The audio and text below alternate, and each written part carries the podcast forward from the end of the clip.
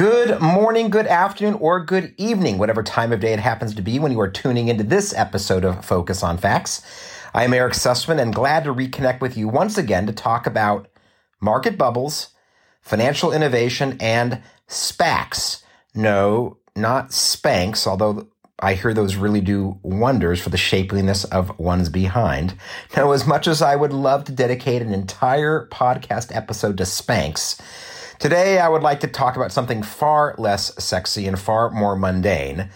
Special Purpose Acquisition Companies, or SPACs, by which they are more commonly referred, and which are all the rage on Wall Street right now, responsible for nearly three quarters of all the capital raised via initial public offerings so far this year. In fact, so far in 2021, through the third week of March, over 260 of these SPACs have gone public, raising over $84 billion from investors. And this is on top of the 300 SPACs that were listed in 2020, when over $80 billion was raised. Oh, and did I mention that there are another 100 or so SPACs in the initial public offering queue? In fact, I just read in what yesterday's Wall Street Journal that WeWork, yes, beleaguered WeWork, the shared office space company, is, wait for it, set to go public via a SPAC merger. So, in this episode of Focus on Facts, I want to delve into these special purpose acquisition or blank check companies, as they are also known, to explain what they are, how they work, what investors should understand about them, and why their proliferation makes me very nervous and uneasy about the equity markets today. And that's perhaps the most critical issue for us, not so much to get into the weeds and technicalities of these special purpose acquisition companies, but to understand what they might tell us about the broader market cycle and what may lay ahead for investors. And not that I want to give away the punchline uh, to this particular episode so soon, but I fear that retail investors piling into these investments are going to get spanked or SPACed or something like that. So while we are going to discuss a lot about SPACs during this episode, I want to make absolutely certain that we don't lose the market forest and the SPAC trees, so to speak. History and a macro perspective are crucial because there is nothing new about SPACs, and they have actually been around since the early 1990s when they were created. I have often said that history is merely different people doing the same crap over and over and over again. And with this perspective in mind, I believe we should all be a tad nervous when Wall Street or others are peddling investments via acronym SPACs, CMBSs, collateralized mortgage backed securities, NFTs, these non fungible tokens. COCOs, COPAs, no-nos, perks, tigers, lions, and bears, oh my. I am not sure that dot coms qualify as an acronym, but I will throw them into the mix. I am talking about financial alphabet soup. And while that one liner plays well in MBA elective courses, I think there is a lot of truth to it. Perhaps more telling is when your Uber or Lyft driver or that financially inexperienced family member starts asking you about a particular investment they have heard about. Intuition should tell you that we may be nearing a market peak.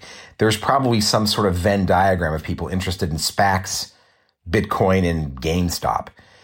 Anyhow, to frame this particular episode, I would like to start with a story. So grab your swimsuits, or if you prefer to go in your birthday suit, that's perfectly fine. And let's take another dip into my now infamous hot tub time machine back to the spring of 1999 when I was teaching an elective MBA course in corporate financial reporting, where I get to talk about the exciting world of financial statements and the profoundly captivating topics of revenues and earnings per share, free cash flows, you know, the nuts and bolts of the subject and the foundational elements used to value companies. Well, during one particular session, I mentioned that stock prices at the time had become disconnected from their underlying fundamentals and that firms with no or minimal current or foreseeable revenues, profits, or cash flows should not be trading or going public at the levels that they were because they had the words .com after their names. You know, just the kind of thing that a bean counting accounting or finance professor might just say. And then a hand shot up, and a student in the class sitting in the third or fourth row to my right, I still remember it like it was yesterday, although it really bums me out that it was a long ways away from yesterday. Professor Sussman, this is all interesting and makes sense, but this is a different era and things have changed. You really need to consider alternative metrics, things like eyeballs per page or the amount of time that a visitor is spending on a website in this new era of the internet to really understand these valuations we're seeing. It really remains one of the single most memorable moments in my teaching career. It's probably number two behind the time when the back of my Joseph A. Bank slacks completely split open when I bent down to pick up a whiteboard marker. Yeah, that, that actually happened. And the students definitely got their tuition's worth on that particular day. Anyhow, after the student's comment, I paused and reflected for a minute and replied that we should make a wager that by the time I saw him at the five year reunion, we would be able to see who was correct. He, with his sincere belief that a new era of investing was upon us and that these new metrics certain Wall Street analysts and others were throwing around would replace those old, boring yawner metrics like free cash flows or earnings per share you know, how much actual money or profits firms are earning. Well, fast forward a few years after the dot com stocks had blown up and the NASDAQ had declined 80%. Percent yes, 80% in a span of 18 months from its peak in the spring of 2000. When who do I run into in the hallowed halls of UCLA Anderson but this former student? And before I can even get a word in edgewise, he says, I know, I know, Professor Sussman, you were right. The words that both teachers and spouses love to hear. Well, with this in mind, and the view that so many have that this time is somehow different, let's fast forward to today and start with some high level data points, you know, those facts that I am very fond of. One, the equity markets have increased nearly 80% from their March 2020 lows in the face of COVID, rising unemployment, and all of the economic uncertainty that exists. Two, in 2020, we experienced the quickest and deepest bear market decline in history, followed by some $20 trillion in global stimulus the highest stock market volatility recorded on record, as measured by the VIX or VIX, negative oil prices, and then the fastest recovery from a bear market we've ever witnessed. Three, on New Year's Day of 2020, so about 15 months ago, if you had bought shares in every company that had lost money, that reported net losses in 2019, and that had market capitalizations of over a billion dollars, which captures about 260 companies plus or minus, you would have made over 65% last year. And in fact, almost one in five of those companies was up more than 100% during the year and include names like Tesla, Overstock.com, and Peloton. For the more than $160 billion in equity raised by those 560 special purpose acquisition companies that have gone public in just the last two years. And finally, the last data point 40% or more of SPAC trading is being done by retail investors, according to B of A Securities. All right, with these five facts in mind, let's start at the top. What is a SPAC, a special purpose acquisition company? Drum roll, please. Well, by its very definition, a SPAC is a company, of course, with the special, unique purpose of acquiring another already existing company. Once a SPAC is formed, it is listed and becomes publicly traded and yet they own no operating assets at all. They are just an organizational shell. They raise cash from investors and then have a set period of time, generally two years, in which to find another company, one that is privately owned or held, to acquire and merge with. And then in so doing, that private company becomes public, having merged with the already publicly traded SPAC. Voila. Perhaps we should think of SPACs and these mergers like corporate Tinder or Bumble. Instead of coffee meets bagel, it's SPAC meet private company, or like that final rose on The Bachelor or Bachelorette. Though hopefully the post merger SPAC will have greater success than relationships following final rose ceremonies, but I digress. Okay. A few other details are really crucial to understand. But before I go further, let's step back for a moment and briefly discuss the typical or traditional process by which a private company, even say Clear Capital, my company, might go public. First, a company retains an underwriter, an investment bank, which, along with a cadre of corporate transactional attorneys and accountants, files a voluminous document with the Securities and Exchange Commission, known as an S1 which is generally a war and peace sized document and includes all sorts of data and information historical and audited financial statements, a detailed discussion of the company's business, operations, competition, risks, etc. The typical information one might think would be crucial in helping an investor decide whether to invest in a company or not. Obviously, what's in any particular S1 filing depends on the company and what securities are being offered, but you can imagine there's a lot in there. The company filing the S1 then hits the road to sell or market their wares. In this case, let's assume shares of stock in advance of their trading debuts. Oh, and one other thing that's important to keep in mind for a decent period of time, actually 40 days, both before and after these companies go public, they have to be very careful as to any statements they make so as to not unduly influence the public offering.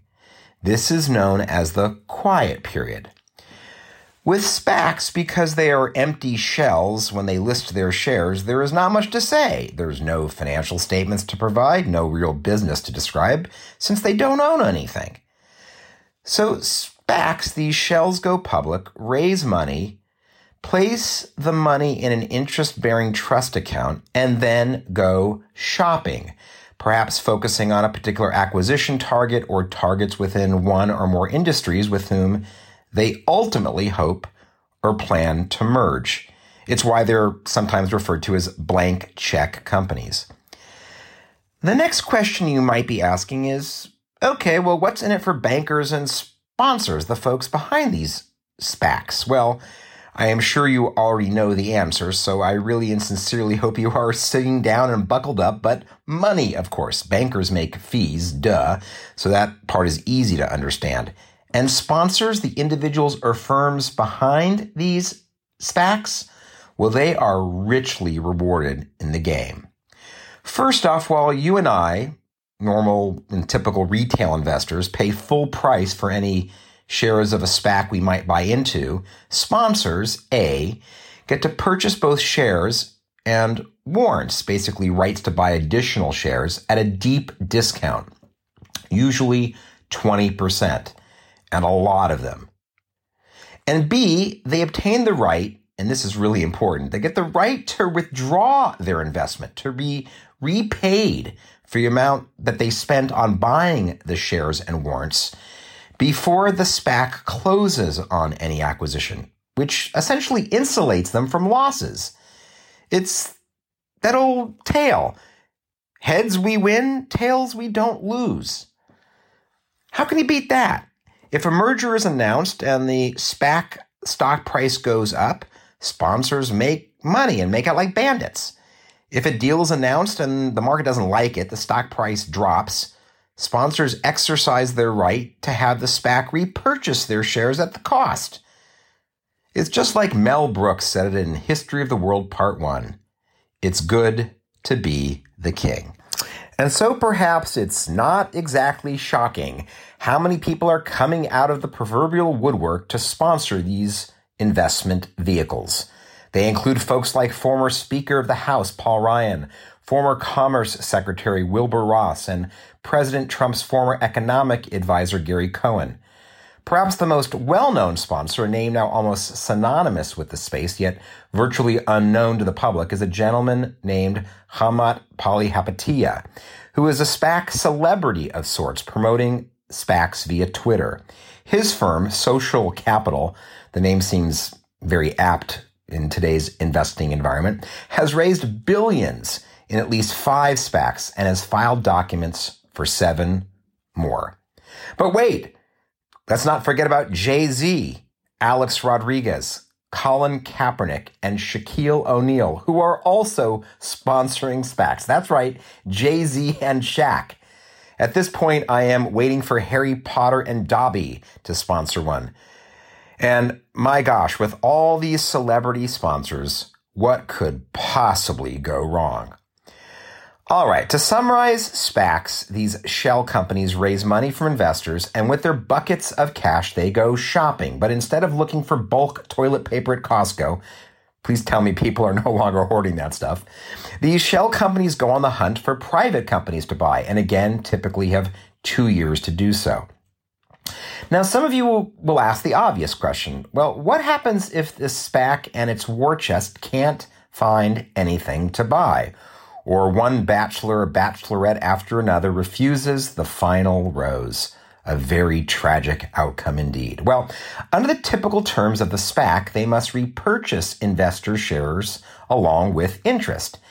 And I think that's one of the key pitches that are being made to retail investors that if the SPAC is unsuccessful in its pursuit of an acquisition target, investors get their money back in interest. Oh, and perhaps the pitch that this entire structure allows retail investors to somehow get into the private equity game, something only Wall Street jet setters formerly had access to. But this is really a misdirection in, in as much as investors still retain tremendous downside, especially when compared to bankers and sponsors who've essentially rigged the game so that they can't lose.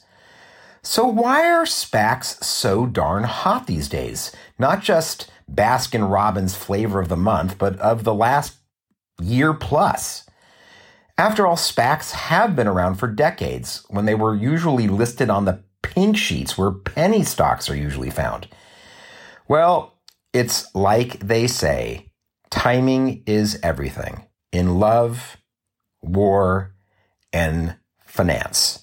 The reality is that is really a confluence of factors. One, the pandemic, which really put the kibosh on traditional road shows, at least for the time being, since travel became a no-no, and the typical initial public offering process got sidetracked. Two, really low interest rates. Three, tremendous liquidity. And four, social media, which has really allowed sponsors and promoters to sell their wares to new groups of investors who just happen to be in home in quarantine reading Reddit and trading on platforms like Robinhood.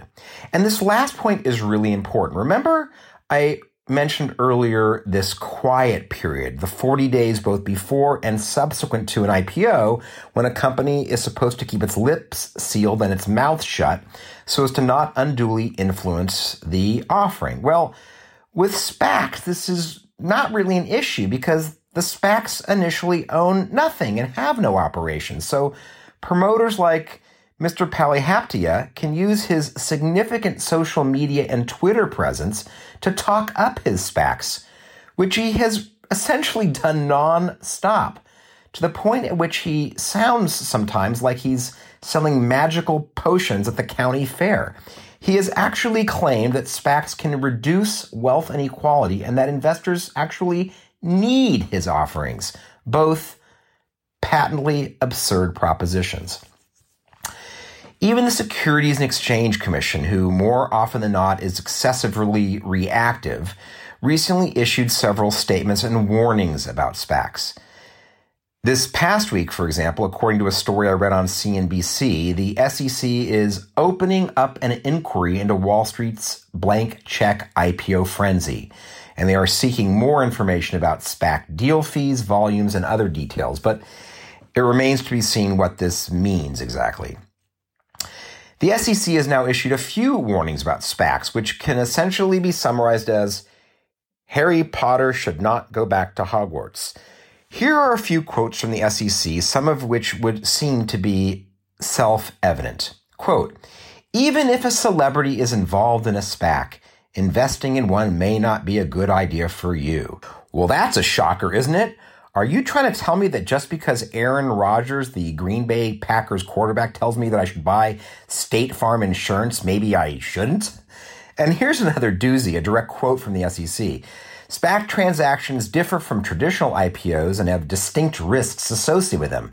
For example, sponsors, which include celebrities, ex politicians, and other backers, may have conflicts of interest, so their economic interest in the SPAC may differ from shareholders. I obviously agree wholeheartedly with what the SEC is saying here, but does anyone really think that the average retail investor is reading SEC press releases or gives a hoot? And another question many of you might be asking how have SPACs actually performed in the past? Well, not surprisingly, their track record is decidedly mixed. Over the past four years, 60% of SPACs that acquired businesses have lagged the performance of the S&P 500 according to Bain and Company.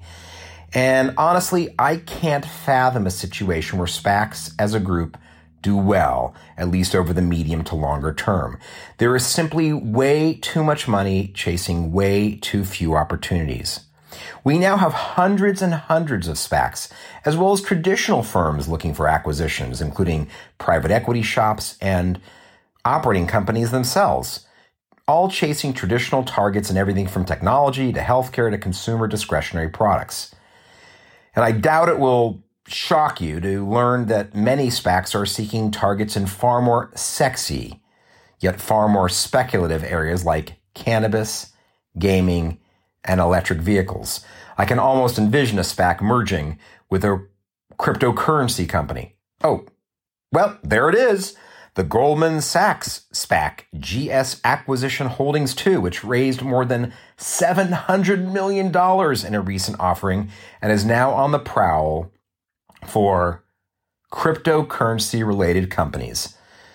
All right. At this point, I would like to discuss a few specific case examples to illustrate how SPACs work and their very worrisome pitfalls. The first case case that I'd like to present is Clover Health Investments, a company I gather most of us have never heard of. It's a company that provides Medicare Advantage health plans to some 57,000 members. They were founded about seven years ago and have yet to record an annual profit, losing over $90 million last year in 2020. The company started the process of going public last summer and instead of going the traditional IPO route, it decided to merge with one of Mr. Palihapitiya's entities in a $3.7 billion merger.